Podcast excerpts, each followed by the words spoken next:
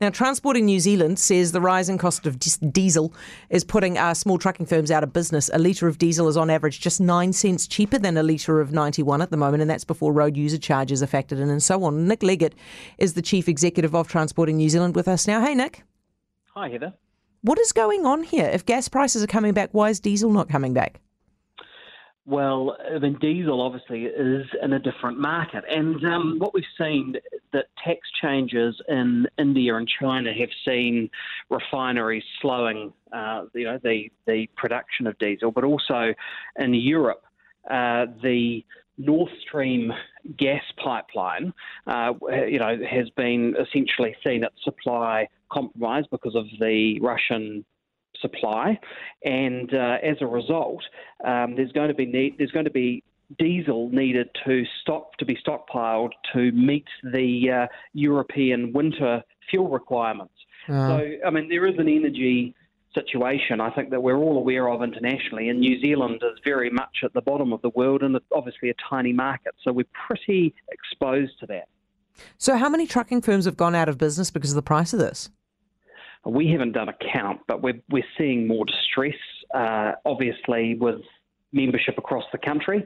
And that's because people in who are in business and transport uh, are often unable to uh, hand their costs over to uh, their customers. And so we did a survey in July which showed of, of about 400 trucking companies, and 20% said that they were unable to hand over pretty massive cost increases that they've experienced over the last year. Well, it doesn't take a rocket scientist to work out that those businesses are going to have their sort of their viabilities compromised after a while, and that's really concerning to us, and that's why the government's uh, reduction of uh, road user charges has, has had such a significant positive impact on the industry, and we're pretty concerned that the volatility in uh, the international oil price and, and, the market generally is going to continue, and therefore the government have said, well, in January we're going to we're going to you know put the fuel excise back, and we're going to uh, remove the discount on road user charges. That I think you know could be very telling, and as I still think we're going to be in this, we're going to have this this, this volatility.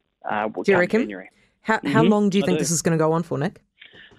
I think this is the new normal, Heather. I mean, and it's this is you know this is the, the reality of supply across the world, whether it's goods or services. If you think about our tight labour markets, you know yeah. the, the reality of supply is compromised, and I think that this is something we have to get used to. And um, I mean, it, it can't go on forever, though, Nick. Can it? Nothing does. So, you mean is well, it the new normal for, for the interim? It's cyclical. It's cyclical, yeah. isn't it?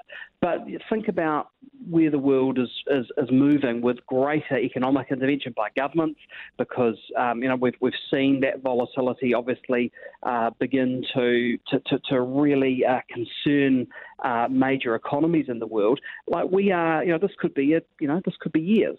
So yep. I think that. Yep instead of you know sort of like our tendency is to sort of hop around and think that it's it's you know all going to be over next month. COVID has really changed the, the, the way that goods and services are supplied. It's made it harder. We've got to get used to that. Now, Nick, I'm sure you've already started this conversation with the government, saying to them you're going to have to you're going to have to extend the, the tax cuts on the on the, the fuel until you know past past January next year. Have you? Uh, well, we have. I mean, we did it quite effectively in the lead up yeah. to where they announced the extension last time. And what do you reckon? Do uh, they sound like they are they on board with the possibility? Well, I mean, uh, look, you tell me. It's election year next year. Yeah. Would you be wanting to uh, increase costs for all road users in January no. of that year? No, of course no. not. But then there's the thing, Nick, that they are, you know, this is the nuclear free moment of their generation. And then the, here they are subsidising fossil fuels so we can keep burning our cars. That's also a conundrum well, for them, isn't it? But the only way for us to transition our economy to being more efficient and reducing our fossil fuel use is yeah. by investing in technology. And you can't do that when you've when you've got economic slowdown and and, and sluggish productivity.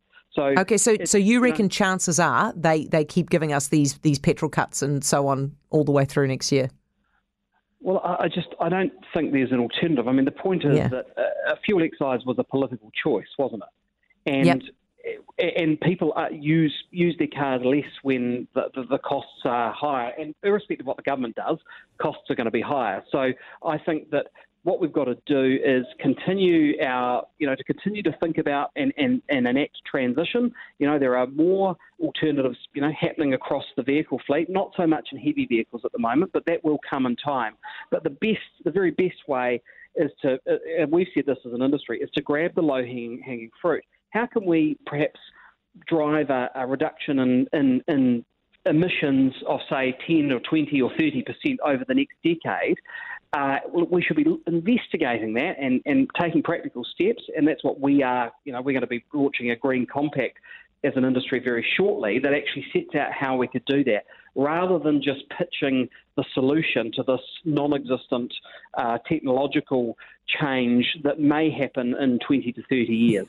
Or may not. Nick, thank you for that. Appreciate it. Nick Leggett, Transporting New Zealand Chief Executive.